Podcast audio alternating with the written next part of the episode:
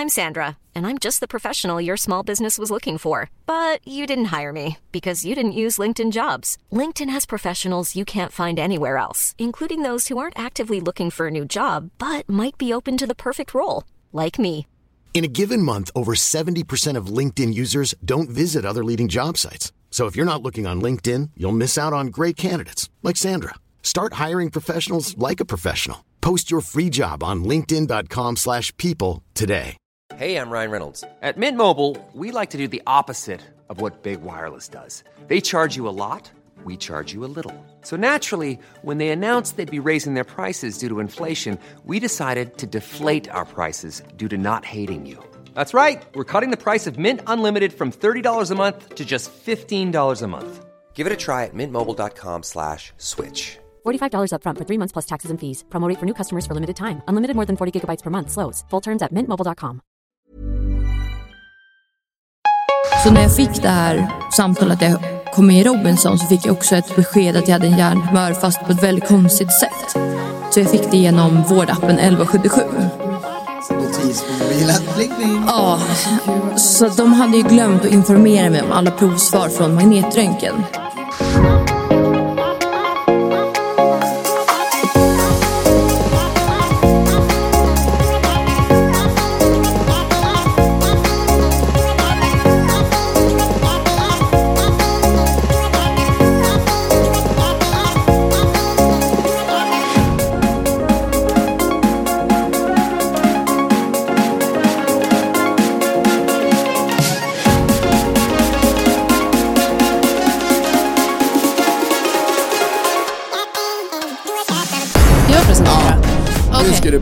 För nu, du vet, så här, vi brukar göra så här, när vi har en gäst, då vill vi presentera på ett vettigt sätt. Och då brukar vi börja med ett litet komp här.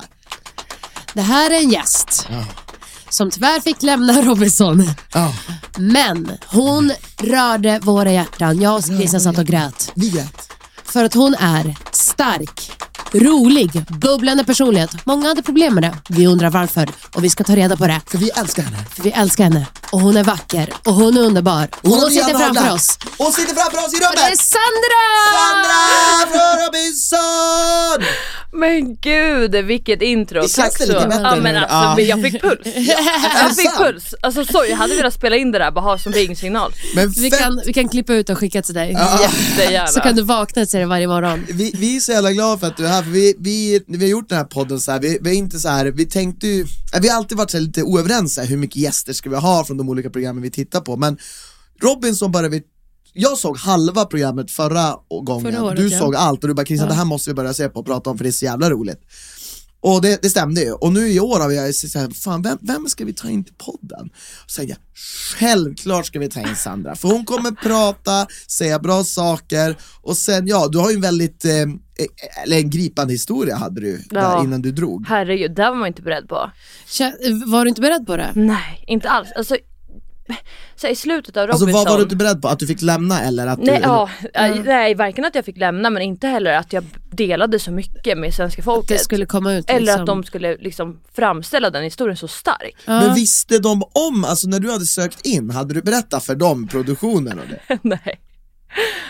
Va? Ja, så att jag visste inte om de skulle ta med det överhuvudtaget. Så att jag såg det dagen innan när det kom så här, nästa avsnitt, att jag bara sitter och storgråter. Och jag bara, men gud, varför är jag så ledsen? Vad har jag sagt? Och bara, jag antar att det är då jag fick corona. Men vad har jag sagt? Så bara, shit, jag har ju verkligen berättat allting. Så, men gud, vad intressant. Man blir ju som i en bubbla där. Eller vadå, ångrar du att du gjorde det? Nej, det gör jag inte. Men någonstans också, men jag var inte beredd på att det skulle bemöta så som det gjorde, och så många som blir så ledsna och hör av sig. Och jag har ju inte berättat för alla kollegor, hela familjen. Alltså, jag är väldigt så här, jag vill inte störa andra med mina problem. Så det är ju många så här, min pojkväns mormor typ ringde och grät och var helt så här, vad fan, vad hände med Sandra? Är hon sjuk? Ska hon dö? Men gud. Får se det på TV4 liksom. Smarta mig. Jag tyckte bara, om man så här pratade om det bara direkt, jag tyckte det var så här, man förstod ju liksom, man såg ju varför det var rörande, tyckte jag var för att man såg ju att så här, du var ju väldigt rädd och du hade, och det liksom, det här var din dröm och att du gjorde det här Ja, och man förstod ju kanske hur tankarna hade gått i ditt huvud innan du sökte in. Exakt. Och det var ju det som var gripande liksom. Man kände bara shit, kan hon bara få göra det här? Exakt. Man och i alla fall åka ut på ett jävla öråd. Ja, exakt. Men det gjorde det nästan. Ja, och det höll ju på. Och det kan vi ju verkligen. Men ifall vi backar bandet, när du sökte, då ville du göra det för att liksom uppleva hela äventyret. Hur mycket har du sett själv på Robinson? Hur mycket har du? Uff, jag vågar inte säga det. Vadå? Jag har inte sett en enda säsong. Nej. Inte? Nej. Skojar du? Nej, jag är sämst. Men hur kan det då vara din dröm? Men alltså man har ju sett det, men jag ville egentligen vara med i Wild Kids. Aha, okay. Du och Kulan. Alltså, håller med. Exakt. Ja, men alltså Wild Kids Ville var ju min stora kärlek. Men det var vi alla. Alltså, vi alla. Jag var också kär i honom. Jag berättade för honom. Han är lika underbar idag som han var då, tror jag. Så. Ja, men och att han fortfarande heter Wild Kids Ville. Ja, men han kommer alltid vara det. Ja. Och jag alltså, han heter Kulan för mig. Ja, men nej, för nej, dig. Nej. Men för oss tjejer. Still in our hearts. Ja. Det var typ ens första kärlek. Ja, 100%. Jag kommer ihåg att jag mötte honom på Gröna Lund. Det här var liksom säkert flera år efter Wild Kids på tv. Då hade han ett rivmärke i ansiktet och frågade honom så här, fick du det där på Wild Kids? Han älskar. Bara, nej, det var min lilla syster som var mig. Satan. Han borde ändra den historien. 100%. Okej, så då kom du inte med i det för du var lite för gammal, eller? Ja, jag sökte ju in. De hade en skylt faktiskt på slutkastningen på Wild Kids. Jag bara, kan man söka det här istället? De bara, nej. Jag bara, fan. Okej, men då tar jag Robinson. Så det var sekundärt. Nej, men jag har ju kikat en del, men jag har inte kollat hela säsonger. Nej, du har inte följt det slaviskt. Nej, kände du igen de som är nu veteranerna den här säsongen? Alltså nu när du ser det i efterhand att de är med. Ja. Känner du igen dem? Något av dem? Har du sett deras säsonger? Delar av dem. Jag har sett delar av alla säsonger. Bara försöka liksom få ett hum om det. Men jag tycker det är väldigt coolt med så här, att överleva, se hur mycket man pallar som människa. Så hela den här grejen var bara så cool. Sen trodde jag att sociala spelet skulle vara min... Styrka. Så inte. Alltså alla hatar mig. Men, och det förstår. För vi satt ju faktiskt, jag tror förra veckan, och pratade om det. Att folk säger så här, men hon har så mycket energi. Som att det vore någonting negativt. Att det var det de tog. Och vi fattade inte. Vi bara, men är det inte det, exakt det man vill ha när det är en sån jobbig situation? Att man vill ha någon som är bara positiv och glad och bara tar upp energin. Ja. Upplevde du att de störde sig på dig, eller? Alltså egentligen inte där och då. Men jag tror så här, min strategi var ju så här, jag ska ha energi, jag ska ge energi, jag ska vara den som fixar mat. Alltså jag sa i min ansökan, jag ska vara den första som ser till så att folk går upp i vikt av att vara med på Robinson. Och de bara, lycka till. Så att min strategi var ju bara bra energi, styrka, vara stark på tävlingarna, men också samla mat och bygga på läger hela tiden. Så varje sekund som jag var vaken egentligen så... det här är så typiskt mig. Nej, jag bara håller mig. För nu låter det tusen gånger bättre. Min poddkompis hatar mig för att hon skriker och jag viskar för att jag sitter en meter bort. Han skriker alltid och jag hatar honom för att han skriker. Så att så det är okej. Vi har vårt pagg. Fortsätt. Ja. Så det var hela strategin att jag ska bara fixa mat, vara stark, bygga på läger så att de känner så här, hon är verkligen en... Hon tillför så mycket till laget. Men det var helt fel. För de andra var ju så trötta. Från första dagen jag kom in så ville folk sova. Liksom. Men du ljög ju också när du kom in. Jag ljög. Så jävla kul. Vet du vad? Jag fick en känsla av att man är på en jobbintervju. Och man har skrivit ner lite saker på sitt CV. Man bara, absolut, det där kan jag. Anställ mig. Jag tyckte också att du kom undan förvånansvärt bra när det. Alltså, du bara... Fast Gorm lät henne inte komma undan. Fast när du sa såhär, kan du göra eld utan pinnar? Vilket är typ så här, jag googlade. Alltså det är ju för fan hur jävla svårt som helst. Ja, det går inte. Alltså det är typ, det var någon som skrev bara, det är typ en på miljoner. Jag tycker att Peter, han som också, han kom undan jävligt lindrigt.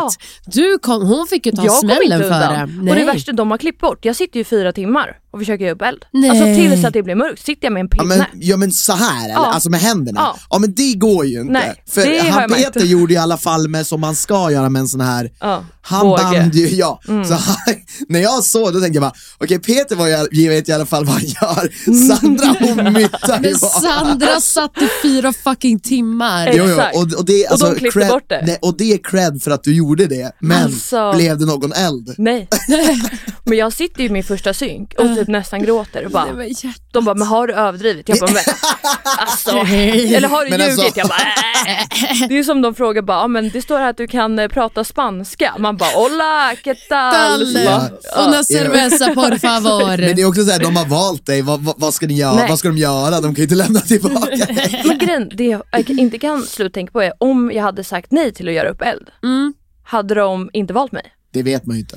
Ja, men för att också så här, ja, men säg att du hade sagt nej. Så att Peter också hade sagt nej, för att han kunde inte heller göra det. Nej. Men då så, då säger alla nej. Vad ska ni göra då? För det var också så här, det var enda typ Gorm frågade om vad kan du göra upp. Men var det Gorm som frågade? Ja. Men grejen är att Gorm har ju seriöst inte koll själv på hur svårt det är att göra upp eld med. Nej, men exakt, när jag kollade upp det så var det så här, folk bara, alltså, ni behöver inte ens försöka. Nej. Det är bara glömma liksom. Ja. Köp ett tändstål. För att så här, det verkar vara så extremt svårt. Ja. Så du ska vara ett riktigt proffs och ha typ extrem tur och extrema förutsättningar. Ja. Och att Gorm inte visste det här, det är därför han frågar. För han tror att det typ går. Mm. Ja. Hade han vetat att så här, det här kommer typ aldrig gå, då hade han inte frågat. Nej. Men du klickade ju väldigt bra med Angela. Ja, hon är lik. Alltså, ja, Anna älskar också Angela från Frisborg. Jag kommer nu titta på Gränslandet bara för att hon är där. För att jag tappade min haka när hon åkte ut. För jag var så här, bara... Nu är det lite ovärt för mig att titta på Robinson, för att nu har liksom alla jag tyckte om åkt ut. Men du klickade med henne, och jag tyckte att du gjorde så himla bra med henne, för att du var så här, lär mig. Ja. Och jag tror det är exakt så man måste vara för att få vara kvar. Ja, nej, men alla störde sig så himla mycket på Angela och sen mig, för att jag har liksom hakade på henne att göra grejer, fånga krabbor, fiskar, you name it. Och jag tror att det någonstans ligger i en svartsjuka, avundsjuka på att de inte hade samma energi och ork som vi hade. Ja, men exakt, vi kom in på det här. Vettigt. Du kan väl berätta lite grann från när du kom in i laget. Alltså, kan du beskriva liksom lite dynamiken så här, och typ förklara igen om det fanns det någonting vi inte såg som man kan lyfta fram? Alltså just det här som du pratar om nu. Gå gärna in lite mer på det, för det skulle vara intressant att höra. Mm. Nej, men från början så kom jag in med Jabril, Kristina och Peter. Och vi får inte mycket tid tillsammans, men vi har ju aldrig sett de andra, så att vi hinner i alla fall stå i ett bås tillsammans. Och då byter vi några ord och säger så här: vi kommer in som underdogs, nu kommer vi in sent, vi håller varandra om ryggen. Så vi hade liksom en egen pakt då. Exakt, så det var en väldigt snabb pakt, men den var ändå väldigt stark, för vi förstod att det fanns redan pakter när vi kom dit. Och så vi säger liksom, vi kramar om varandra och bara, vi ses i sammanslagningen, för vi visste att vi skulle brytas upp. Så jag och Peter hamnar i ett lag och Jabrilla och Kristina i andra laget. Så jag ganska snabbt hugger tag i Peter och förklarar sig. Jag tror att det är en hierarki här. Det är liksom Gorm, Jessica, Kevin, Daniel. Gorm! Jag känner alltid Gorm! Ja, Gorm alltså. Och sen är det Angela och Joel som ligger utanför. Så om jag och Peter hakar på Angela och Joel, skapar en egen liksom grundpakt, då kommer vi vara så mycket starkare. 100%. Och jag trodde att det var så jag och Peter delar ju liksom kudde på nätterna. Och för hur delar man kudde? Jag hade ju en kudde som personlig sak. Bra. Så den var en stor kudde då? Eller alltså hur fan, jag har den största kudde. Alltså man kan köpa en riktig hotellkudde. Exakt. Okej, parentes, vi har pratat om det. Vad får man, kan vi bara pausa, för det här måste vi veta. Det här med personlig sak. För jag och Anna diskuterade, jag bara, alltså, vad är det för dåliga saker de tar med sig? Men man får inte ta med sig vad som helst. Nej. Min första grej var så här, Rambo-kniv. Det får alltså, man inte så. Nej, så jag skrev ju liksom, jag skulle ha en båt, alltså jag skulle ha helt galna grejer. Ett hus för att det. En fiskestuga. Nej, men det var allt. Och du vet, jag tänkte ha så här örhängen, så här krokar, så här fiskekrokar som örhängen, alltså massa grejer. De bara rata allt. Så jag fick en kudde och jag var så arg över det här. Vadå fick? Så de väljer åt den? Ja.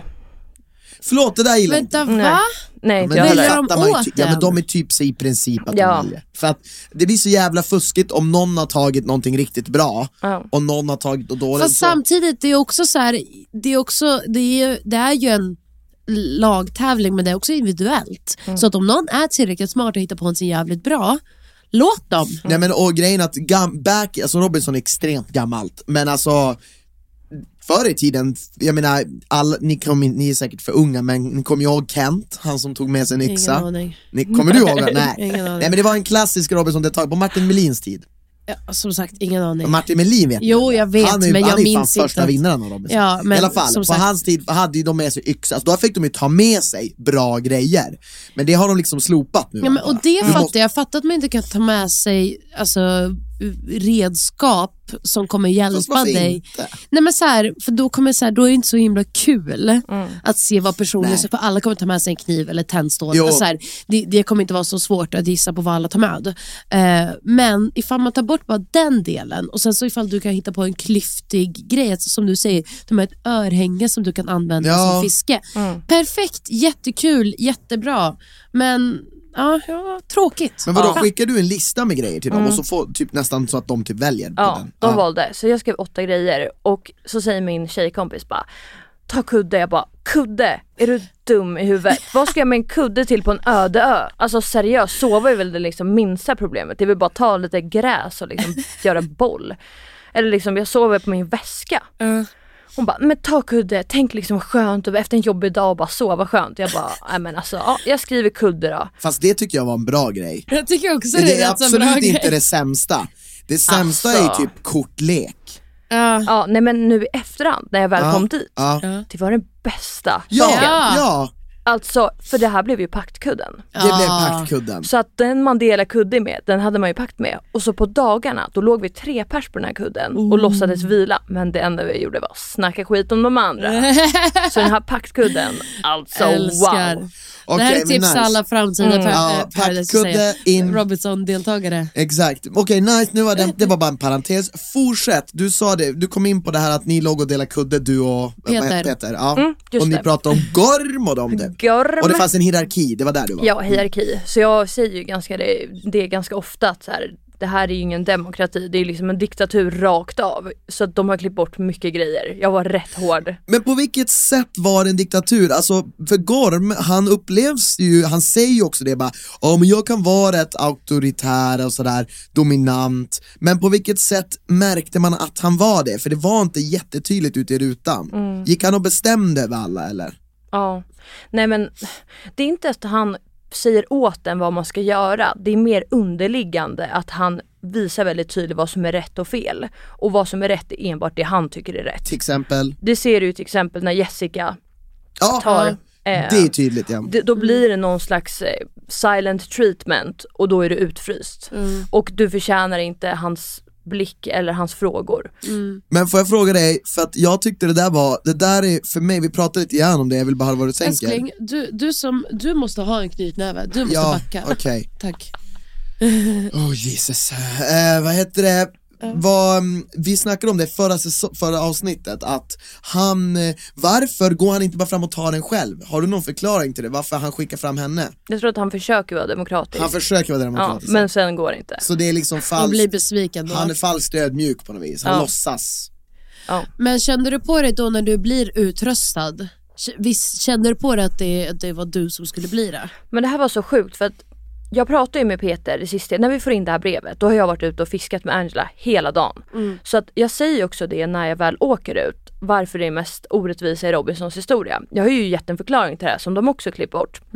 Men jag säger det att jag kommer in sent efter alla, utan någon fördel, utan en immunitet, vinner Robinson-tävlingen, vilket betyder att man ska slippa ett öråd. Vi får heller ingen immunitetstävling, så jag har ingen chans att på något sätt hålla mig kvar. Och jag har gett 0 tid till att pakta, för jag trodde att jag är säker. Så jag tänker inte komma in och andra dagen börja pakta med folk, utan det är bättre att jag visar vad jag kan göra för laget. Till exempel fiska hela dagen med Angie. Så när vi får in det här brevet, då är det ju katastrof. Liksom, jag bara, alltså jag har gjort helt fel. Jag borde ju bara snackat med alla och snackat mig in i något lag, för jag har inte förstått att det är pakter. Så naiv var jag liksom, bara, kommer in här och vi ska bara vinna. Jag tog ju verkligen bara varje timme för vad den var. Okej, nu är det tävling. Nu gör jag mig redo för tävling. Och det är ju inte fel att göra det. Det var bara fel situation för dig där och då, för att de gjorde om liksom spelet lite. Exakt. Och skickade in er extra på öråd. Alltså jag tror att de gjorde det för att det var ju för att också det andra laget, alltså en hade väl lämnat. Så det kändes som att de var så ojämna att de ville skicka, de visste att så här, okej, någon måste skickas över. Ja, det är ju väldigt orättvist, för de gjorde ju verkligen, de skapade en klyfta i lag Nord som vi får se väldigt tydligt. Men det som var då, att då högg jag ju tag i Peter för att försöka liksom, okej, nu måste vi ta det här på allvar, vår pakt. Och vi tar Joel och Angela. Och de hade också varit, enligt mig, de mest välkomnande och snälla. Mm. Så jag förstod inte riktigt varför vi inte skulle vara med dem. Det var lite som de andra gänget var den här hårda, populära gruppen i lågstadiet. Medan liksom, Angela och Joel var väldigt snälla, liksom, välkomnande, glada. Och jag i alla fall drar mig mer till dem som är välkomnande. Men han kanske tycker att det är coolare att vara populär. Jag vet inte. Vem han? Peter. Ja, Peter. Ja. Så jag trodde att jag fick med honom på att nu röstar vi på Gorm. För att Kevin drog i mig bara, nu ska vi rösta på Joel. Det är Joel som ska ut i örådet. Aha. Så jag sitter i en synk och har tårar i ögonen. Bara, jag vill inte rösta på Joel. Mm. Måste jag så fort jag kommer in gå emot liksom mina egna värderingar och rösta på någon som jag tycker har varit snällast mot mig. Mm. Bara för att inte själv bli utfryst. Och sen pratade jag med Angela och sa att de säger att jag ska rösta på Joel. Hon bara, nej, det är en lögn. Det är du som ska ut. Bara, mm-hmm. Gorm och Jessica bestämt det här. Och jag trodde fortfarande inte på det. Mm-hmm. Så jag tänkte så här, nej, det kan inte stämma. Det måste vara Joel. Hon kan inte komma till mig och ljuga mig rakt upp i ansiktet. Efter så kort tid. Men så jag tar Peter och säger så här, jag tror att det här är planen. Han bara, nej, det tror jag inte. Jag har också hört Joel. Oj, för fan. Det där är, de är fan mer kallblodiga än Paradise Hotel. Alltså, där. De faktiskt är så brutala. Och du vet, man hade ju fått rena... Det hade blivit fly satan i huset att, efter man har ljugit någon sådär mycket där. Men Peter gör så. Men det är ju ett spel. Så de är också... Men du vet, han är personen som du... Som han borde ju känna att den enda som har hans rygg som mest är ju du. Exakt. För du har känt honom... lite längre än vad alla andra har gjort. Och de andra har ju känt varandra mycket längre än vad de har känt er två. Så ni borde ju hålla ihop. Men är det inte också så här, Gorm, han är ju så dominant, och liksom är det inte bara så lätt då att folk bara faller i led. Och jag tyckte det var ju coolt med Angie. Jag tror du berättade ju också att du inte heller var kanske i det led, men jag tyckte det var tydligt att hon tog ju verkligen strid emot honom. Och hon är så skön, för hon säger vad hon tycker. Och jag sa det till henne, att det kommer inte kanske nödvändigtvis vara bra för henne, men i ett lag där det inte finns två stycken såna här dominanta, så kommer det ju vara en så här top-down hierarki. Ja, verkligen. Så att det var ju det som var det enda, och ja, jag förstår att det kan bli så, för är man lite svag, inte svag, men är man lite konflikträdd själv, så det är jävligt lätt att bara falla in i någon som tar kommando. Det kanske var så Peter kände. För jag upplever Peter som lite konflikträdd. Ja, det är han definitivt. Ja, och då tänker jag att då är det jävligt lätt för en sån person. Bara, jag följer den starkaste. Så räddar jag mitt egna skit. Ja. Så skiter jag i vem som åker ut. För det är ändå ett spel. Typ. Men jag gav honom en motivering till varför han skulle gå emot den här starka pakten. Och det var för att de hade sagt till Angie att okej, strategin är så här. Det är fortfarande vi... grundpakten. Sen tar vi in Peter nu för att han är väldigt stark. Han får jobba röven av sig. Exakt. I lägret, på tävlingar. Det får vi också se på tv att de faktiskt gör. De använder ju honom väl. Han får stå liksom med Joel på axlarna och hämta kokosnötter och bygga och trixa liksom. Så jag sa, de kommer använda dig nu. Det här är deras strategi. Deras ord från deras munnar. De kommer använda dig, din styrka, så långt de kan. Tills att det blir sammanslagning, då ryker du. För du är alldeles för stark att ha i en final. Det är ju så självklart. Exakt. Så det är bättre att du är med mig, Angela och Joel, som inte ser det på det sättet. Kan du väl ta stafettpinnen från Gorm? Vi skickar ut Gorm. Exakt. Och jag trodde ju på det här.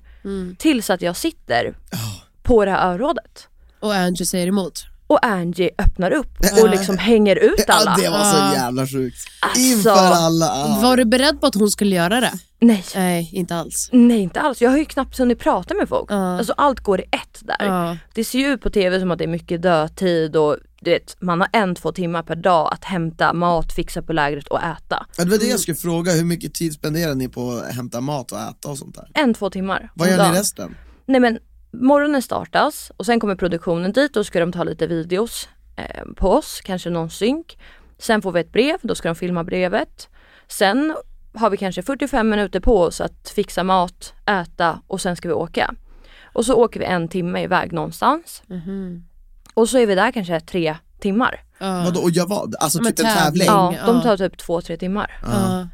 Och sen är det en timme tillbaka och sen blir det mörkt jättetidigt. Mm. Så då är det finns ju inga lampor liksom. 1-2 timmar och sen är det... Och vad får ni äta efter tävlingen då? Ingenting. Men om ni vill äta, får ni inte äta då? Ja, men nej, men måste ju vi är på annan själva plats, så vi får inte äta på tävlingsplatser. Ni får inte det. Om jag hittar en banan där på en tävlingsplats får inte jag äta den. Nej. Men alltså, och när du kommer tillbaka är det för sent för att hitta mat eller? Ja, men du har ungefär en timme tills det blir mörkt. Så ni äter en gång per dag och det är typ ett kokosskal? Ja, alltså du äter en kokosbit på morgonen förbannad, alltså. Och, sen och det är det som, det är därför många lackar ur som man inte ser på produktionen. Mm. För så här, det här är en produktion, det här är inte Survivor, det är inte en kamera ute liksom på en ö där de filmar reality. Mm. Utan det är ju så här, ni flyttar oss, tar upp hela våra dagar så vi inte får någon möjlighet att fixa mat. Jag fattar. Det är fan sant. Mm. Det är sant. För att det här är lite, det här är ju värre än att, för du vet som de som, ja men alltså när ni fick corona då var, det var ju mer riktigt så. Ja, alltså jag var ju där i 5 dagar. Det ser inte ut så. Alltså, nej, utan det ser väldigt snabbt ut. Du kan gå in på det. Nu har vi ändå pratat igen. Vi vet ju vad som hände sen. Vi kan ju prata lite kort om det, men du blev utröstad. jag tänkte ju så här, shit, du måste ju byta lag. Ja. Det var min första tanke. Hur tänkte du där? Alltså, jag tänkte så här, för det de röstade, det är ju att Joel röstade på Chev. Chev röstade på Joel. Om inte Peter hade röstat på mig så hade Gorm åkt ut. Exakt. Så det är allt. Jag ser ju Peters fel att jag har fått corona. Alltså det ska jag vara helt ärlig med. Han har fått en och annan känga. Alltså jag skrev en hel artikel där jag bara pratade skit om han. Så efter han bara, vad fan Sandra? Jag bara, det kan du fan ta alltså. Ja, varsågod. Du är en hemlisten kvinna. Ja, skojar inte. Nej men så att det jag kände var så här, det var inte så klart att jag höll på att åka. Nej, okay. Det är ju jätterörigt här. Så fan, jag kanske bara ska gå tillbaka. All right, då förstår jag varför du tvekar lite. Ja, herregud, ja. Och sen lag syd hade ju förlorat många fler tävlingar än lag nord. Exakt, man ville ju vara i det starka laget. Ja, och de hade ju inga, så här, de hade ju inga kok, alltså de hade ingenting. Mm. De hade noll grejer. Och lag nord hade ändå allting och vunnit tävlingar och var ändå starka. Och plus jag hatar förändring. Det var så här, och lag syd verkade lite crazy. Alltså jag tyckte de hade lite sköna, härlig attityd. Ja, men det var lite crazy. Alltså, ja, jag håller med dig, för att jag började spontant så började jag heja på lag nord direkt. För jag var så här, okej, här har vi stabilt folk som jag kan heja på in till slutet. Nu har allt förändrats. Alla som jag hejade på är ute.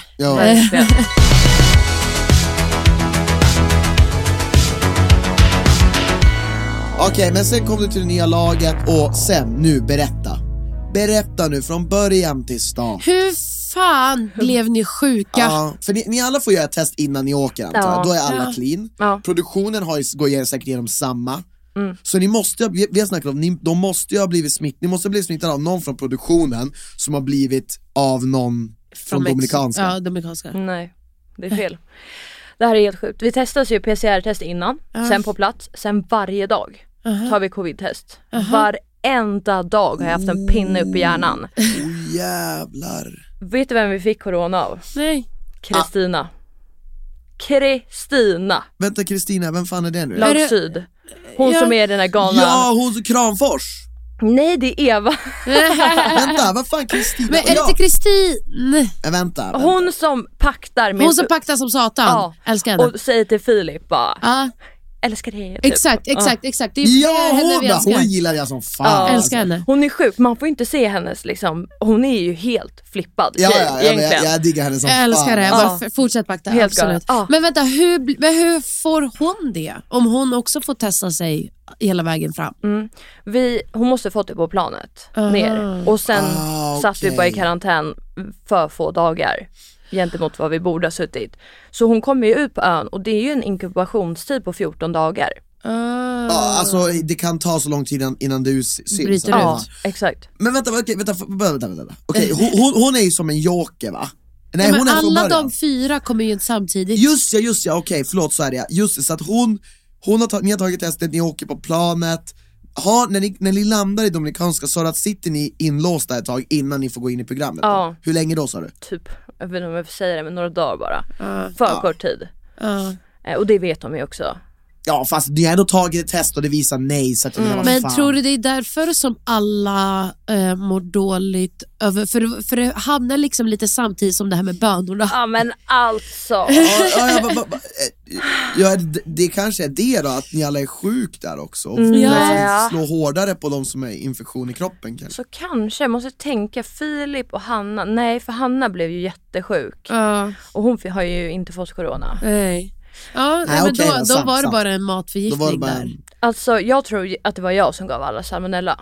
100%. Var det salmonella? Ja, vi hade ju salmonella. Nej men herregud. Ja, var det salmonella? Ja, vi har, alltså det här är ju. Men vadå, hur kan du ge folk salmonella? Nej men ja, men vadå, det är väl någonting som man får. Det får man ju se via mat. Exakt. Så här, hur kan du ge folk det? Daniel som var i Lag Nord, som åkte ut där, eller åkte hem, han hjälpte mig hur man fiskade sjöborrar och hur man åt dem.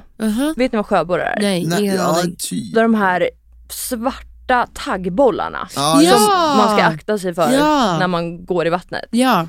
Hur man skulle äta dem, för det är ju tydligen det sekundära till ostron. Okej. Okay. Smakar inte bra. Här, jag googlade det. Och fy satan vad det ser vidrigt ut. Ja. Alltså jag hade typ taggar i varenda finger. Vad heter det? Förlåt, sjöborre. Får jag bara, parentes igen, vet jag kommer på så mycket. Får jag bara, det är en kort fråga. Förklarar de innan så här, det här är det som går att äta? Och nej. Så listar de kokosnötter, sjöborrar, det. Nej.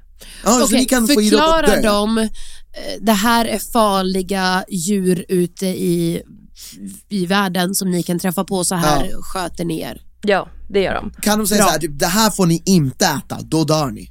Eller då blir ni sjuk. De gick igenom de absolut farligaste. Vad var det? Åh gud, alltså, jag vet att det var en lejonfisk. Oj. Men Dominikanska republiken är ändå ganska snällt land. Till exempel finns bara 2 sorter ormar där. Båda är ofarliga. Aha, okay. Nice. Okay. Ja, sen fanns det ju skorpioner, det fanns, men mycket i havet. Ja, inte så farligt med spindlar heller. Nej. Så Dominikanska är ett snällt land. Okej.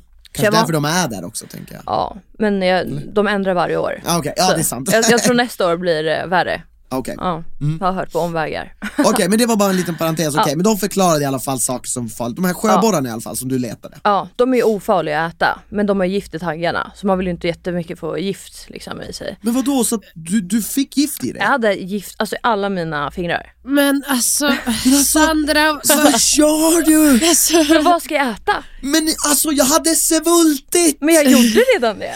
Fan! Alltså, men vad ska vi äta? Alltså, du vet, skicka mig till Robinson och jag säger så här, jag ska ha 20 miljoner upfront. Alltså, jag inte ens det. Jag fattar inte hur du klarar det här. Nej. Alltså, man får ju typ lika mycket pengar som en parkeringsböter i Stockholm. Jag vet, jag förstår. Alltså, det är liksom... Alltså, Jesus. Ja, men man är ju inte normal. Alltså, så ligga i tv alla dagar i veckan. Sjöborrar i mina händer. I rather not suck a dick. Det är aldrig någonsin liksom. Ja, nej men så jag fångar de här sjöborrarna, fångar liksom, får upp dem med en pinne och sen skär man ut ögat på dem eller munnen. De har liksom som en Fy fan vad vidrigt. Ja, riktigt vidrigt. Så man skär ut det så här, det runda, och sen skär man sjöborren på 2 delar den och sen äter man den rå. Okay. Så det är typ som ett ostron fast med mycket liksom. Men är det mycket kött då eller? Nej, det är lite alltså, som ett ostron typ. Och du tar dem, du sticker dem, du tar dem med handen. Ja, jag tar dem med handen. Och då får man i sig gift. Ja. Gör det ont då? Alltså de släpper ju typ, när man fångar dem så släpper de taggarna. Så de sitter ju kvar, taggarna. Ja. Alltså jag är ju så chockad. Okej, och då har du liksom gjort det här. Ja. Och jag tvingar alla att äta de här. Du tvingar alla att ingen äta. Vill äta de här för att få i det, för att ni ska få energi till tävlingen. Ja. Alltså, jag vill inte åka ut där alltså, det är ju fan jag som ryker. Jag fattar ju det. Men det är också att du tvingar alla andra att göra. Gör det, jag vill inte åka ut. Så ni måste äta det. Ja. Jag bara, vi måste vara starka till Robinson-tävlingen. Jag ska inte i ett öron till. Alltså det var det värsta jag var med om. Så du går liksom och... Ja. Alla ska bli starka. Jag ger folk min mat hela tiden. Jag bara, här, ät min mat. För jag vet att jag klarar mig utan.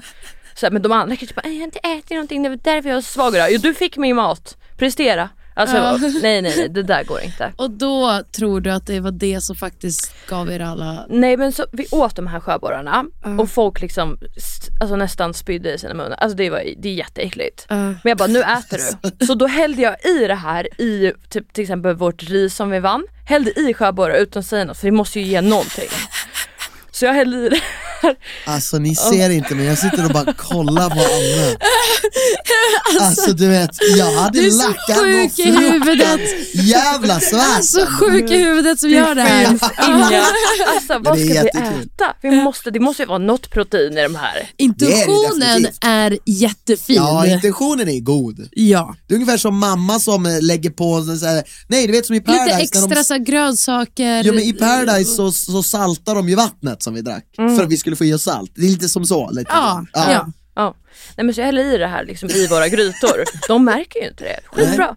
Så att vi äter de här ur... Vi har ju gröpt ur kokosnötter och äter det som... Har det som tallrikar. Ja. Så vi äter dem. Det är bara det att kokos, det är ju trä. Ja. Och det absorberar ju. Så att de suger åt sig bakterierna från de här jävla sjöborrarna. Så över några dagar i 35 graders värme... Ja, då frodas det. Och nu äter du de där skålarna. Sen får vi de här bönorna. Ja, de ska vi äta de här skålarna.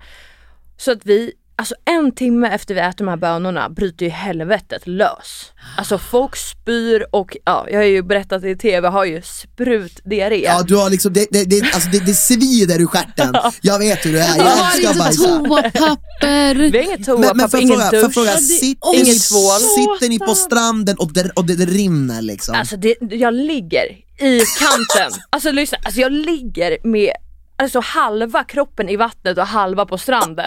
Och det kommer du alla hål möjliga. Så nu, det är liksom, egentligen man kan säga att det är liksom det du sprutar ut i havet. Alltså jag är lost for words. Alltså jag har liksom haft en relation i 7 år totalt. Aldrig pruttat framför min partner.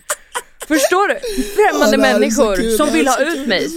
Alltså jag är så utsatt. Och du viker ut hela stjärten. Men om du liksom, du sitter och spyr åt ena hållet. När förstod du att det här är vad som måste ha hänt? Nej, det är hemskt. Nej, men det förstod jag när jag anklagade produktionen. Sandra är som mig. För jag anklagade också produktionen direkt. Jag bara, det här är för att de båda har fått bönor. Mm. Det här laget var bra, det här laget var inte bra. Då har ni fuckat upp någonting. Och ni är ju ändå isolerade, ni är ju bara med varandra. Jag bara, så ni, alltså, hur fan kan ni få en matförgiftning eller någonting värre? Det måste vara produktionsfel. Och då säger produktionen, napp, Sandra. Du hade sjöborre. De bara, visste de eller? Du hade filmat det eller? Ja, de har filmat det. De har ju klippt bort det. Jag vet inte varför. Det kanske var för att det är jättefarligt för oss. Mom deserves the best, and there's no better place to shop for Mother's Day than Whole Foods Market. They're your destination for unbeatable savings. From premium gifts to show-stopping flowers and irresistible desserts, start by saving 33% with Prime on all body care and candles. Then get a 15-stem bunch of tulips for just $9.99 each with Prime. Round out Mom's menu with festive rosé, irresistible berry chantilly cake, and more special treats. Come celebrate Mother's Day at Whole Foods Market. Hiring for your small business? If you're not looking for professionals on LinkedIn, you're looking in the wrong place. That's like looking for your car keys in a fish tank. LinkedIn helps you hire professionals you can't find anywhere else, even those who aren't actively searching for a new job but might be open to the perfect role. In a given month, over 70% of LinkedIn users don't even visit other leading job sites. So start looking in the right place. With LinkedIn, you can hire professionals like a professional. Post your free job on linkedin.com/people today. Jo, men det är också en sån här grej. Fan ska du veta? Nej. Om de inte säger det, hur fan ska man... Skicka ut mig där och jag skulle nästan ta död på halva mitt lag. Bara för att jag inte är helt oduglig. Ja, faktiskt. Nej, men så jag anklagar dem och bara, ni har gjort det här för att få bättre tv. Det här är så jävla idiotiskt. Ni vill att vi ska lida bara för vi är så himla starka just nu. Tävlingarna. Alltså jag bara, nu är vi i överläge. Så nu vill ni ha oss i underläge igen. Nej, och de bara, nej det förstår ni väl att vi inte gjort. Jag bara, nej jag förstår ingenting. Och... Så att, det värsta med den här natten är att det är monsunregn, storm, blixtrar och åska. Ja, alltså du vet det här, alltså du vet. Alltså. Ja, så långest alltså. Och de här palmträden som vi bor runt, de är typ 50 till 100 meter höga. Alltså de är så höga. Nej men alltså det, du ser knappt toppen på dem. Ja. Och det ramlar liksom kokosnötter, så bara gå ut från sitt lilla kryp in. Det är ju, alltså, 50% död. Ja. Får du en kokosnöt i huvudet, då är du körd. Och du så. Bara, det är kolsvart, det blixtrar. Oskar, där slog en blixt ner 50 meter härifrån. Varför men här går ligger jag. Då? För du har ju sprutdiarré. Men alltså shit, alltså vad fan håller ni på med? Alltså det där är helt stört. Jag hade liksom lagt mig ner och typ nästan dött. Ja, men det var alltså på morgonen. Men alltså hur, om du skulle redogöra, hur, under hur lång tid sket och spydde ni? Alltså, varför vill du ha så mycket detaljer? Nej men alltså för att jag vill bara veta, var det liksom 2 timmar eller var det 12? Nej, det var tills det blev ljust ute. Så ni sket och spydde i 12 timmar till? Ja. Åh gud, alltså nej. Och det var liksom, nej det var så misär. Trots att ni, och så sen har ni så lite energi redan. Ja. Efter det, men då måste ni väl ha fått nej, ingenting. De kommer på morgonen och ni ser ju ett klipp, för jag är ju mycket farligt ju. Ja, jag är alltså, mycket energi alltså i programmet hela tiden. Jag är så här, så latchar. Sen bara klipp det där morgonen. Jag har liksom luva på mig. Jag bara jag mår inte så bra. Nej, alltså, då var jag död. Och då sa jag till produktionen så här, ni skickar inte oss på en tävling idag. Alltså så här, jag klagar inte för mycket, men vi mår inte bra. Ingen har sovit en minut och vi har inte behållit någonting. Och plus vi har redan käkat 50 till 200 kalorier per dag i typ 10 dagar. Exakt. Och så på en magsjuka. Nej, på det. Är ju, jag skulle säga, det där måste, de har väl läkare och sånt där? Nej. De har, alltså det här är också sjuka. De har bara läkare på Robinson-tävlingar. Men okej, men då händer det här. Ni tävlar alltså, inte. Jag blir stressad. Men de här som åker in på... Det finns 2 stycken som åker ju i alla fall in på lasarettet. Mm. Nej, men då måste de ju lämna... Alltså ert stranden och åka väl dit, eller? Ja, så att jag säger det, att vi kan inte tävla. Ja. Mm. De bara, nej det är bara packa väskan, vi har 200 personer som väntar på er. Den är redan liksom reggad, Robinson-tävlingen. Så då vet jag att okej, vi ska alltså tävla i 2 till 3 timmar, 35 graders värme. Just ja, ni tävlar, jag glömde bort. De ställer sig inte in. De fucking vinner. Ja, det är det sjuka. Det är det sjuka. Men på väg... Människan är stark. Ja, det är ju helt sjukt vad man klarar av. På väg till den här djungelbussen vi ska åka till tävlingen. Så bara ropar de bara, Kristina, Bella, kom hit. För de tar ju covid-test på oss varje morgon. Och sen bara, ni andra kan åka. Jaha, så det har inget att göra med salmonella. Nej, de får ju covid då. Ja, då har de fått utslag covid. Ja, så då har ju de... Kristina och vem sa du? Och Bella. Men fan var Bella nu igen? Hon jag startade med på i början. Ja! Karaktären utav rang. Men hon blev skönare. Men okej, så de nu åker in och de har alltså korran. Ja, de har korran. Men ni vet inte det. Nej, vi får inte veta någonting. Och det är det här som är så obehagligt på Robinson, för du är omyndighetsförklarad. Så fast du får ett positivt coronatest får inte du veta det. Utan produktionen får veta det och sen får du veta det. Så att de har ju gått iväg, ringt produktionen och informerat dem. Sen kommer de och tar dem. Och jag hör bara Bella skriker bara, dropp och kakor.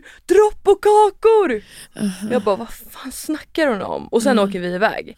Och sen får vi veta då att de har fått corona. Och få lämna då tävlingen. Ja, det fick vi heller inte veta. Nej, men de måste ha fått veta det ganska snabbt då, att ni kommer tyvärr måste...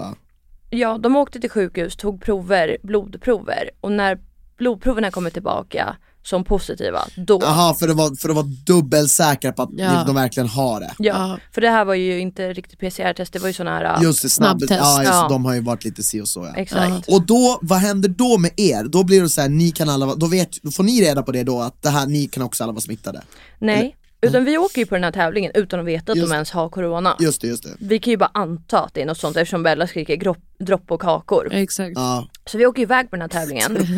Ja, men alltså det var bara så här, vad fan snackar hon om? Hon är så bränd. Men samtidigt har man haft en sån natt, jag förstår lyckan. Ja, i och för sig. Så vi åker iväg på den här tävlingen och det enda vi har med oss är så här, okej, nu har vi förlorat 2 lagmedlemmar och vi alla har haft salmonella och dött på en strand. Ja, liksom. Och så har ni latent covid i. Ja, jag har ju covid där, 100%. Det har bara inte gett utslag. Exakt, så...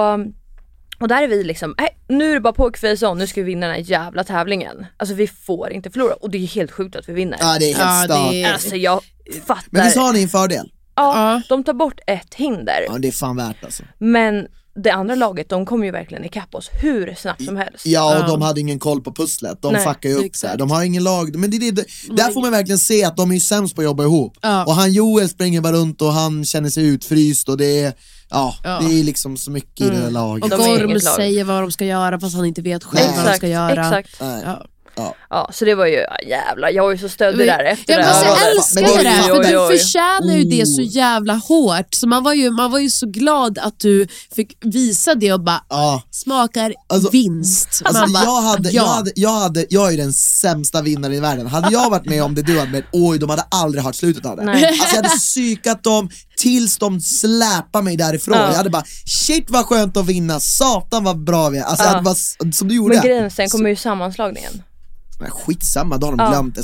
Tror du det? Ja, fan. Sånt där håller folk inte. Om folk behöver det impact, då kommer de glömma det. Fan det är. Kanske. Nej, men jag var rädd för sammanslagningen.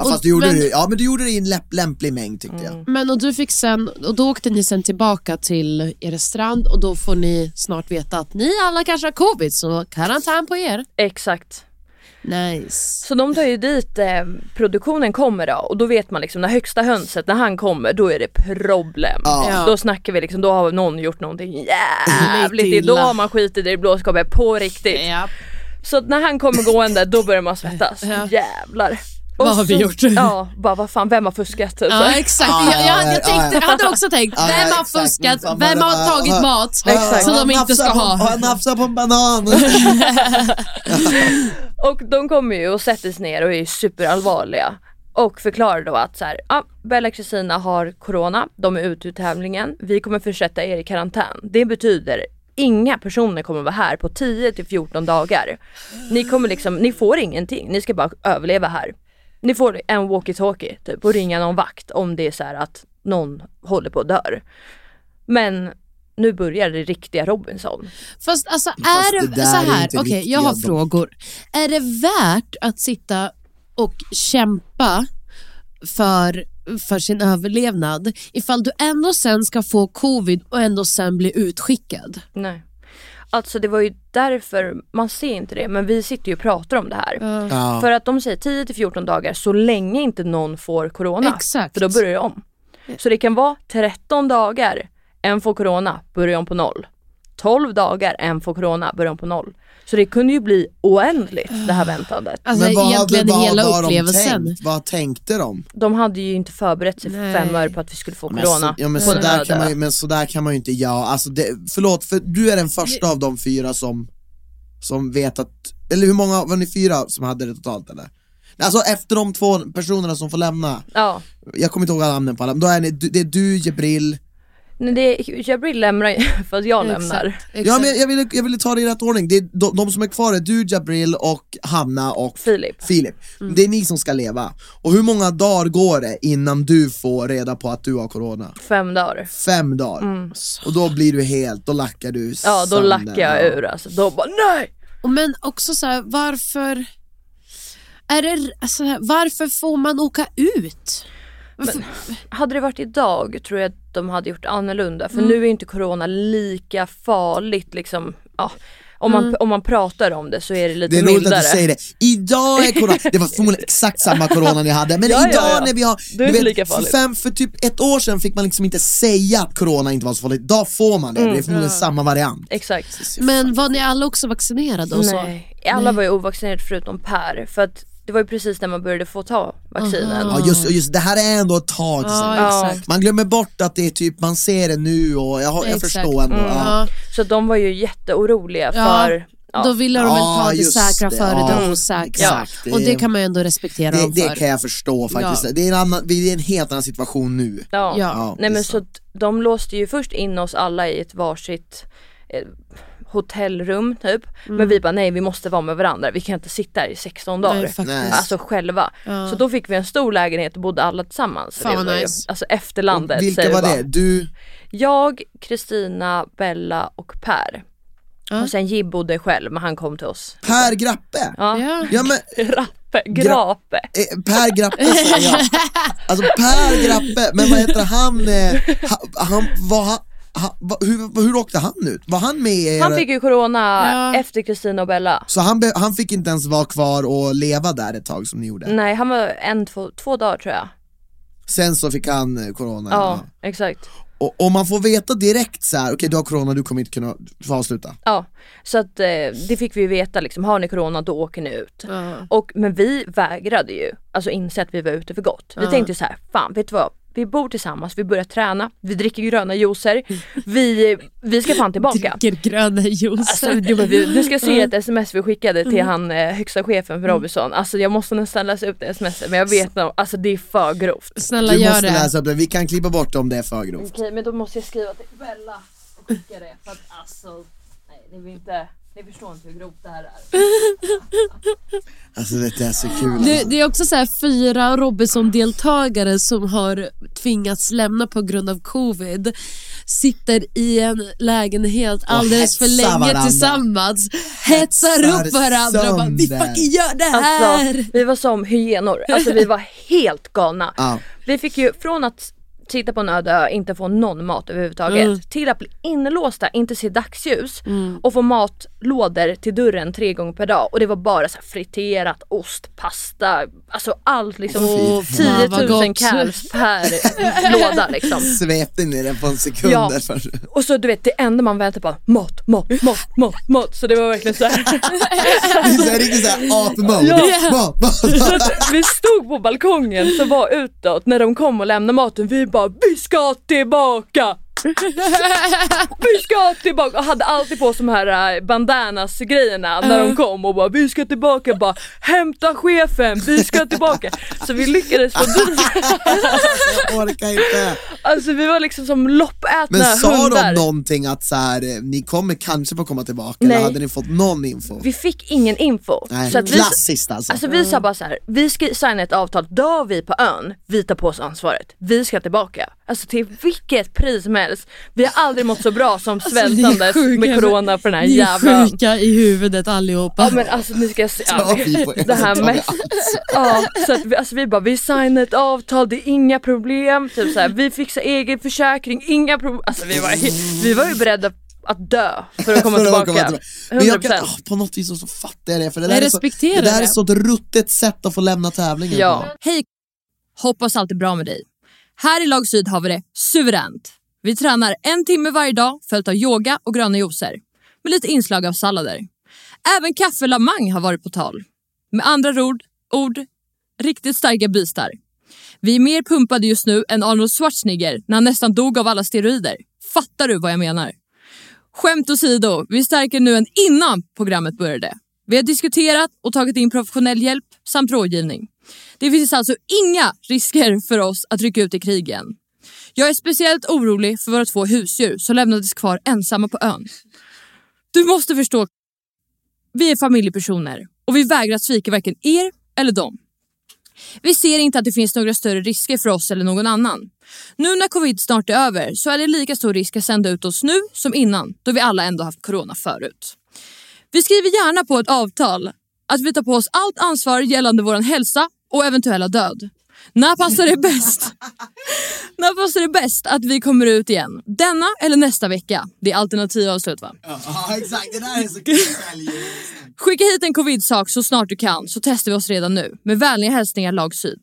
PS, kom gärna förbi på en kaffe om du har tid över. Alltså det där är så jävla kul. Alltså man märker så här, ni har verkligen suttit och tänkt ut så här, hur ska vi skriva det här? Vad ska vi göra? Ja. Alltså, hur ska vi formulera? Men vi ville bara tillbaka till varenda pris.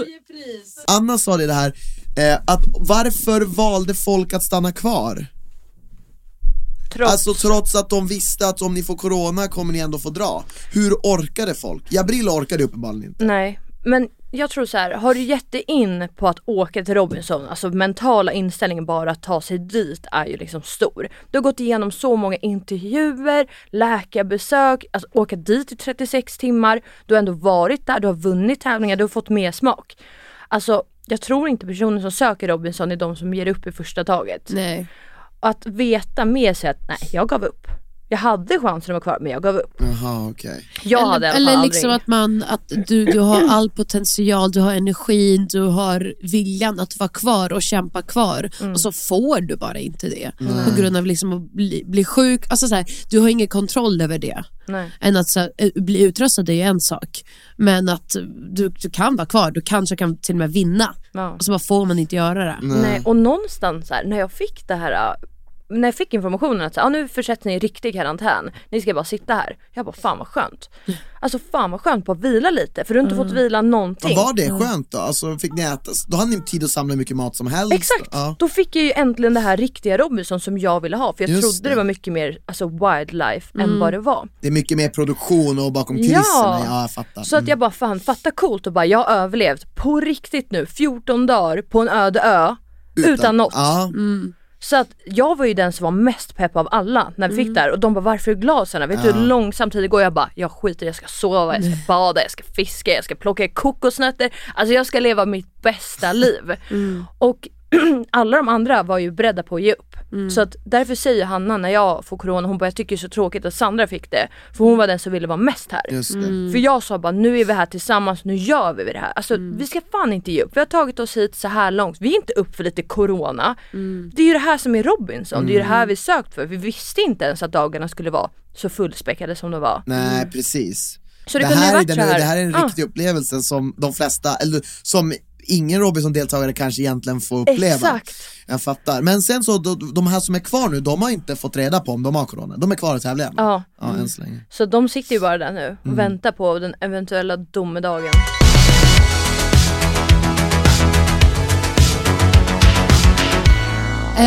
Och då, du berättar ju i bikten att du har den här tumören som du inte vet ifall den är godartad eller ond. Elakartad. Elakartad, så heter det, tack. Och sen hamnar du i den här lägenheten med de här människorna. Berättar du då för dem om det? Vet produktionen om det här?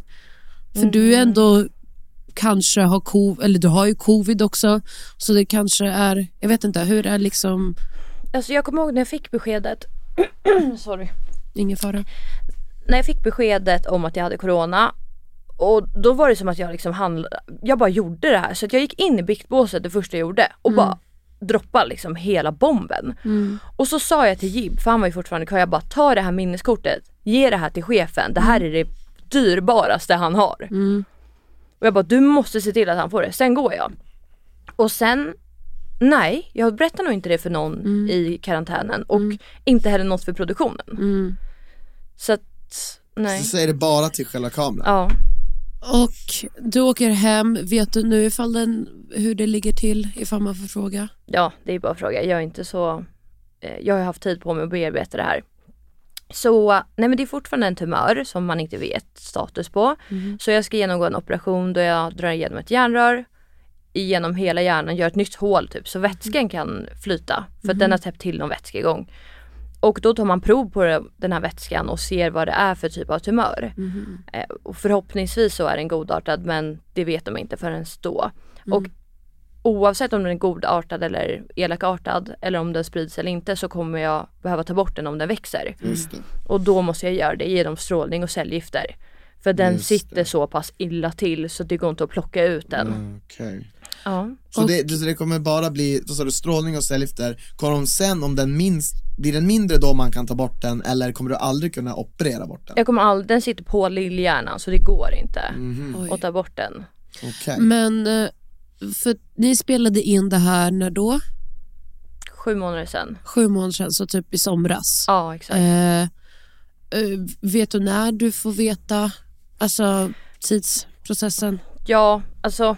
Jag borde ju opereras för 7 månader sedan. Jaha. För jag fick ju det här beskedet i samband med att jag fick komma med i Robinson. Ja. Så du sökte innan du visste att det här hade hänt? Ja, jag skulle egentligen vara med året innan när det var i Sverige. Okay. Så jag hade kommit med för det året, men kunde inte åka. Så när jag fick det här samtalet att jag kom med i Robinson, så fick jag också ett besked att jag hade en hjärntumör, fast på ett väldigt konstigt sätt. Så jag fick det genom vårdappen 1177. Notis på mobilen, pling pling. Ja, alltså, gud vad sjukt. Så de hade ju glömt att informera mig om alla provsvar från magnetröntgen. Men gud. Ja, så det är, jag ska vara med på Nyhetsmorgon på söndag och berätta om den här historien, men det är ju bara, de har gjort så mycket fel. Och jag gick ju till vårdcentralen själv för jag hade lite huvudvärk och bara, tjena Sandra, 24 år gammal och har en hjärntumör. Och liksom blev ju bemött med, jag förstår ju läkaren, men han verkligen skrattade åt mig och bara, nej, med din fysik och din ålder så finns 50 olika anledningar till huvudvärk. Och du sa du det på skoj eller sa du det på allvar? Nej, jag var allvarlig. Alltså jag kände. Men okej. Alltså det här är verkligen, jag kan inte, jag är inte alls så spirituell, flummig, konspiratorisk, utan jag bara hade en sån jävla stark känsla på att något är fel. Och det var inte så att jag hade huvudvärk så att jag låg i sängen i 2 dagar, utan jag bara, jag har huvudvärk, jag har aldrig huvudvärk. Jag känner att något är fel. Så att jag var verkligen så här rak och bara, jag har det. Och han bara, nej det har du nog inte. Ta lite migräntabletter, gå hem, hör av dig om det inte blir bättre. Och jag vägrade. Så jag bara, nej, jag kommer inte gå ut från det här rummet innan du ger mig en remiss till magnetröntgen. Och det gick så långt att han gick enbart med på det om han fick skriva i min journal att jag tvingar honom att skicka mig till magnetröntgen. Så jag bara, varsågod. Så det står i min 1177-journal att jag har tvingat honom. Men alltså fan vad duktig du är som står på dig, för att, många gör inte det. Och det är inte konstigt att det inte gör det, för man litar ju självklart på de kunniga.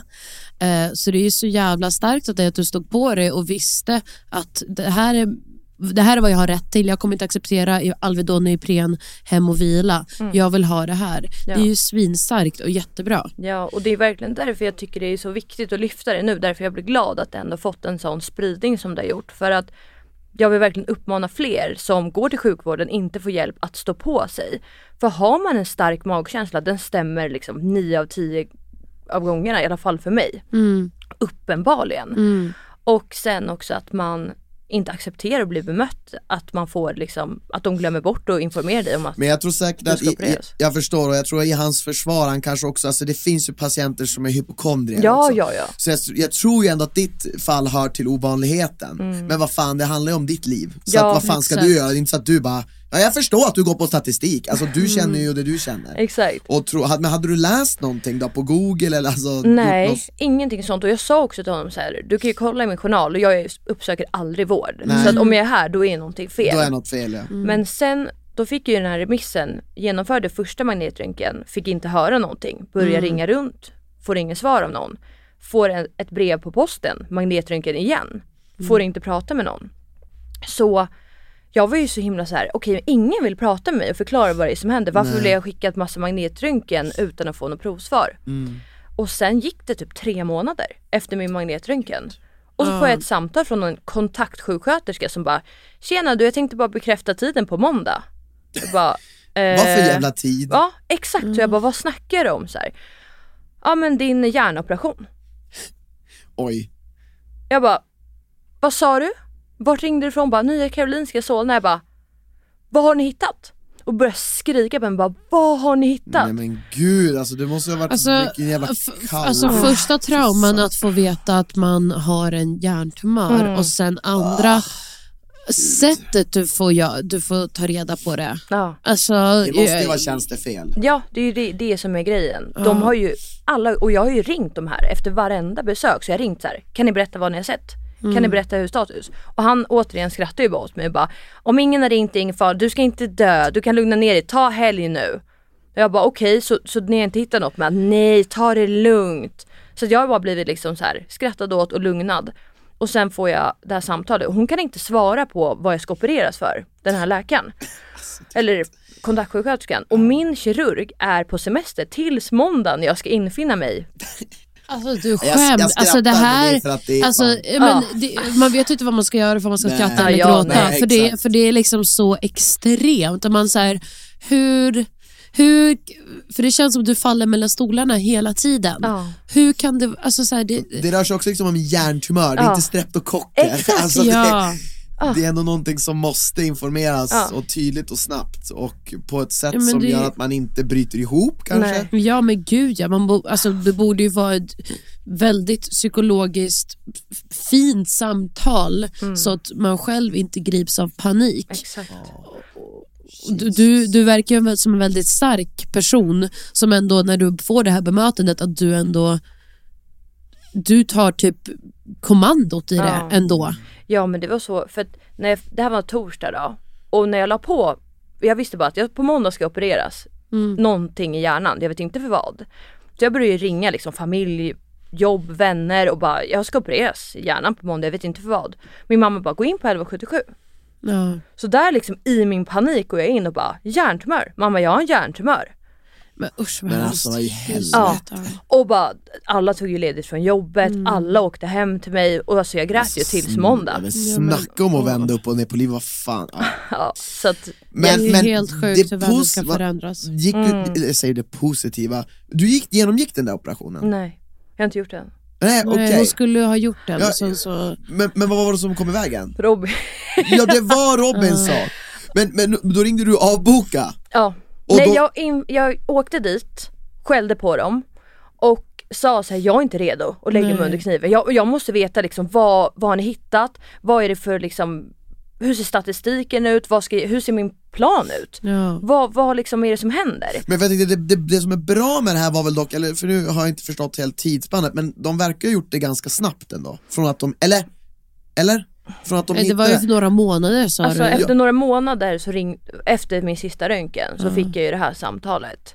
Men det verkar som att då har de bara sett det, bokat tid direkt. Det är väl, eller? Alltså, de kanske var snabba, men måste man ju gå igenom alltså planen som du säger och se vad du är bekväm med, vad du vill göra, hur du känner kring allt. Alltså när man gjort en röntgen, då ska man få provsvar inom 10 dagar. Så jag skulle ju först fått provsvar första röntgen, provsvar andra röntgen, och sen träffa en läkare och sen boka in. Alltså, det är ju typ så här, 6 steg som är borta. Ja. Och det är ju inte nog med att du, eftersom du söker hjälp för du också fysiskt ont, så är det också en psykisk utmaning att ställer sig in på såna här saker. Ja. Nej, men vi har högst skattetryck i landet. Vi har världens bästa sjukvård. Det är inga problem. Här har vi ett exempel på det. Nej, men det är väl så här, svensk sjukvård, jag skojar lite grann, men det är tråkigt att det blev så här i det här fallet. Vi hoppas ju självklart att det går bra för dig. Hur ser det ut nu? Har du ofta ont? Äter du någon medicin för då? Eller kör du bara på i vardagen? Nej, jag äter ingen medicin. Nej. Jag vill, när jag har huvudvärk så vill jag inte äta typ Alvedon i prem, för jag vill känna. Alltså det är så jävla sjukt. Fast jag tror det är jättevanligt. Jag vill veta hur jag mår. Ja. Alltså jag vill inte så här trycka undan det, för jag vet ju att jag är inte helt frisk, och då är det bättre att jag vet exakt hur sjuk jag är. Så att jag vaknar upp varje dag och känner så här, okej, skala 1-10, hur mår jag idag? Ja. Fast det är ju bra. Man borde ju föra en loggbok. Vilken människa du är, alltså. Vilken otrolig människa du är. Helt sjukt alltså. Ja, jag är jätteimponerad. Men hur mår du idag? Hur kände du ändå när du fick lämna Robinson som du gjorde, och man såg ändå att du var så där ledsen? Hur känns det nu när det har lagt sig lite? Kände du att det var tråkigt hur du fick lämna, att du ändå hade velat göra det? Ja, jag har ju verkligen dragits med mycket så här ilska mot Peter, för jag tycker att det var hans fel. Säger hon skrattandes. Men ja. Alltså jag har verkligen varit lack och är ledsen liksom på att det alltid ska hända mig. Jag är född fredag den 13, det är verkligen allt kommer därefter. Satan. Det är bara alltså misär. Fan, jag väljer att åka till Robinson istället för att ta bort en hjärntumör. Ja. Få corona på en öde. Nej, det är bara så här, vänta, så att, så. Men, och sen efter Robinson så har jag varit sjuk i princip tills nu. Så att mitt immunförsvar dog verkligen. Så att därför har jag inte heller känt mig tillräckligt stark nu för att göra den här operationen. Nej, har du bokat in den? Jag behöver bara ringa ett samtal så får jag en tid. Men har de sagt någonting om att Sandra, vi borde göra det här nu? Ja. Sandra säger vi tar det sen. Du borde göra det nu. Jag har tid. Varför tror du känner, alltså varför känner du så? Hur tänker du kring det? Jag tappade ju förtroendet för vården helt. Jag känner så här, ni känner inte mig, jag känner mig själv bättre. Och de kan inte svara på hur lång tiden från första operationen tills att jag blir återställd. Och det tycker jag också är helt idiotiskt att inte kunna svara på. Jag vill veta mellan tummen och pekfingret, är det 1 vecka eller 3 månader? Och sen ville jag verkligen genomföra Robinson någonting för bara mig. Alltså om jag sen får veta efter jag gjort den här operationen att fan Sandra, det är en elakartad. Nu blir det strålning varje vecka. Du ska till Uppsala 16 meter ner under marken. Du ska ge något cellgifter. Det är liksom, det här kommer bli ett mörkt år för dig. Mm. Då vill jag fan ha klarat av någonting bara för mig innan. Mm. Jag förstår. Och när jag inte ens klarade det, då blev det ännu mer att jag bara, fan jag är inte klar. Så jag känner mig liksom inte klar. Känner du liksom, man får liksom en känsla när man pratar med dig att du får lite så här, låter kanske konstigt, men som att du känner sig shit, jag måste ta vara på livet. Ja. Lite, man får ju verkligen den känslan när man pratar med dig. Ja, 100%. Ja. Och Robinson ännu mer fick mig att känna så. Ja. För du fick en mandel och det var det bästa du äter i ditt liv. Ja. Medan hemma tappar ut lite mandlar, nu ska jag göra gröt typ. Och du bara, jag slänger dem. Mm. Så att, ja. Det i kombination var riktigt, jag tror att det är många gånger har fått mig att verkligen leva livet ordentligt. Men sen ska man bara se hur länge man får leva. Då kanske jag måste ta den här lilla operationen, va? Den här lilla ingreppen. Ja, nej fan, jag tycker du verkar vara en sån jävel som Anna sa, stark människa. Och du, att du ler och du skrattar och du är så positiv och glad. Ja, nej, nu råkar vi, och jag råkar ju veta att du ska ju göra någonting nytt. Men det är hemligt. Ja. Ja, så vi får inte prata om det. Men du ska åka, det får man får ju säga att du ska åka iväg någonstans. Ja. Ja. Spännande. Så att det, jag är typ bara efter att ha hört allt det här, man blir superglad för din skull att du ska göra det här nu, vad det ännu är. Mm. Ja, så att direkt efter det då får jag åka liksom till Karolinska. Ja, men det tycker jag väl låter som en väldigt bra plan för dig. Mm. En annan människa hade nog kanske direkt velat få bort det här, men jag förstår varför man inte vill det. 100%. Ja, jag tror inte det finns något rätt och fel, utan jag tror att du har lyssnat på din kropp. Det är ditt liv bäst, och det har funkat bra hittills, så att du ska bara fortsätta göra det som känns bäst för dig. Jag tror det, och vi backar dig till 100%. Jag är supertaggad på att veta vad fan det är du ska iväg på, för att jag typ vill se det, vad det än är. För jag tycker det är fantastiskt roligt. Du har varit en underbar deltagare, Robinson. Du var liksom en klockren person att ha med i podden, och du gjorde ett jättestort intryck. Du var duktig. Ja, du var ju liksom väldigt duktig där också. Du var ju inte bara en belastning. Nej, du var så jag grym. Gillar ju sånt alltså. och det kändes som att man fick ihop, alltså så här, det kändes som att det är också därför du är så glad. Mm. För att jag tror inte när livet kan förändras så snabbt från ett meddelande på 1177, då blir det att allt skit som alla andra sitter och klagar över och är trötta över blir att man ser det som verkligen skit, och man är bara glad för varje timme för timme, som du sa. Och det tycker jag är beundransvärt, och det är en påminnelse till en själv. Verkligen. Och till många andra, hoppas jag, att man ska vara väldigt tacksam glad och bara ge god energi. Ja, jag vet man borde kanske vara ledsen, men jag känner mig typ lite inspirerad av att sitta här och lyssna på dig. Ja, jag är på en blandning. Jag har gråtit och jag är inspirerad, och jag vet inte vad jag känner. Men jag blir bara så här, fan shit, så där hade jag önskat jag hade tagit det, så som du tar det. Mm. Det är så här, man vet inte hur. Nej. Men ja, är superimponerande. Vi börjar bli klar. Ja, så. Din Instagram, vad heter du där? Sandra Coccarano. Sandra Coccarano. Vart kommer efternamnet ifrån? Italien. Ja.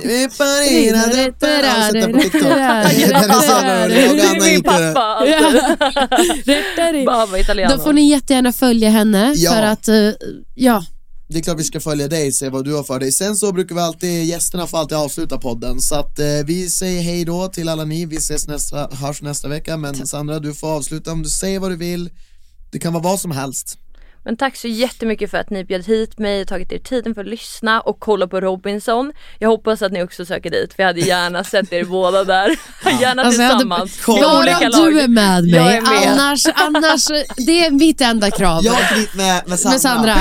För att jag kan gå och fiska, och inte dock de här sjöborrarna. Jo, då blir jag en sjöborre. En i varje ben.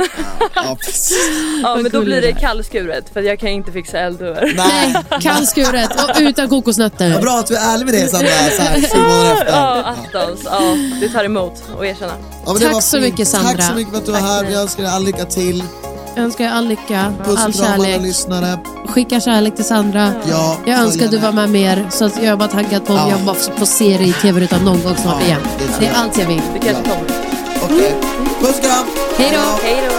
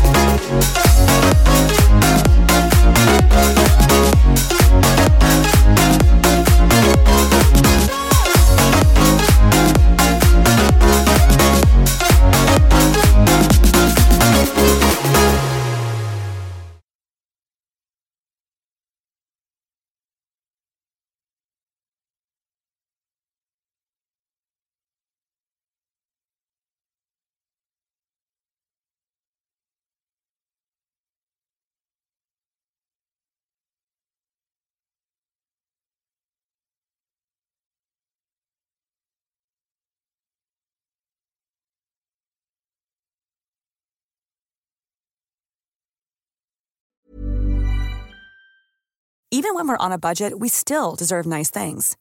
Quince is a place to scoop up stunning high-end goods for 50 to 80% less than similar brands. They have buttery soft cashmere sweaters starting at $50, luxurious Italian leather bags, and so much more. Plus, Quince only works with factories that use safe, ethical, and responsible manufacturing. Get the high-end goods you'll love without the high price tag with Quince. Go to quince.com/style for free shipping and 365-day returns. Imagine the softest sheets you've ever felt. Now imagine them getting even softer over time. That's what you'll feel with Boll & Branch's organic cotton sheets. In a recent customer survey, 96% replied that Boll & Branch sheets get softer with every wash. Start getting your best night's sleep in these sheets that get softer and softer for years to come. Try their sheets with a 30-night guarantee. Plus, get 15% off your first order at bollandbranch.com. Code BUTTERY. Exclusions apply. See site for details.